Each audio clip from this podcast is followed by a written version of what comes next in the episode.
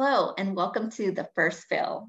My name is Q Win, and I serve as the Director of Content Development here at APHA in the Education Department. For today's segment, we'll be discussing everyone's favorite beverage, coffee, or more specifically, the who, what, and when of caffeine withdrawal. We all know about it, so let's dive a little bit deeper. For instance, did you know that with a huge amount of studies characterizing caffeine withdrawal, the Diagnostic and Statistical Manual of Mental Disorders, 5th edition, or more commonly called the DSM-5, now includes diagnostic criteria for it. And the World Health Organization also has an ICD code called caffeine dependent syndrome. Who knew, right? Well, now you do. And in the United States alone, more than 90% of adults get a caffeine kick regularly, with the average consumption being more than 200 milligrams of caffeine per day. That's about one to three cups of coffee, but ranges widely considering the many varieties out there. Caffeine sources include obviously coffee and tea, but they're also in those ubiquitous energy drinks that we see all over the shelves. We have our standard caffeinated sodas as well as dark chocolates, for example. Caffeine is a central nervous system stimulant and is the most widely used drug in the world. As an adenosine receptor antagonist, it binds to adenosine receptors in the brain, thereby promoting wakefulness. It also induces the release of dopamine. And with all this going on, it's easy to see how we develop a physical, emotional, and psychological dependence on it.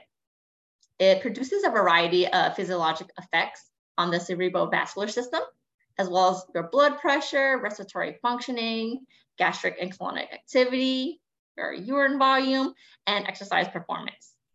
So low to moderate doses of caffeine, such as 20 milligrams to 200 milligrams, produce reports of increased well-being, happiness, high energy, alertness, and sociability.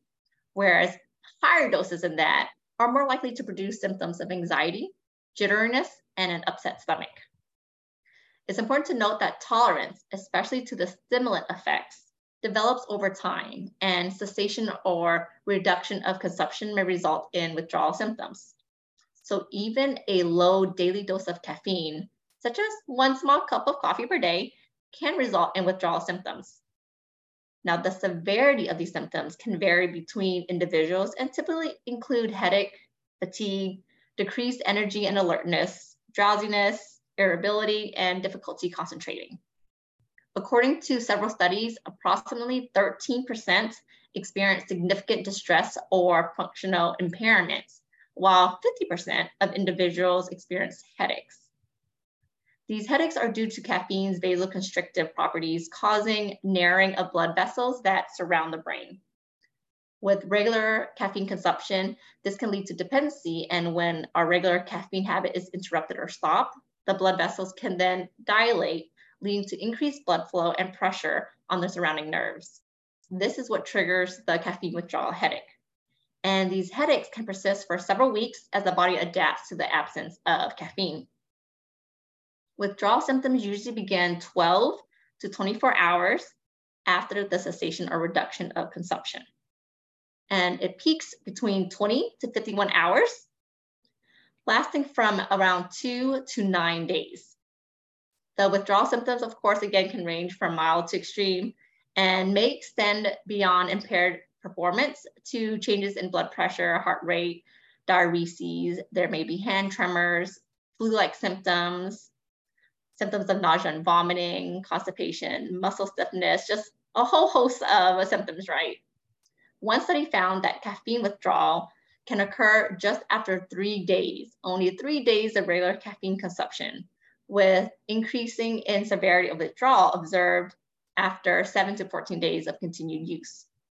So therefore, I think it's important to note that when taking a patient's history to determine if they have withdrawal symptoms, it's essential to ask about their habitual caffeine intake, their dose, their duration of consumption, the time of their last drink, any previous withdrawal episodes, and the severity of those symptoms.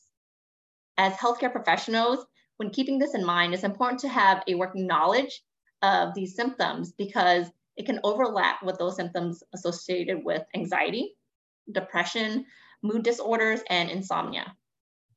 Additionally, caffeine withdrawal can result in abnormal vital signs, such as tachycardia, increased respiratory rates, and elevations or um, a decrease in your blood pressure.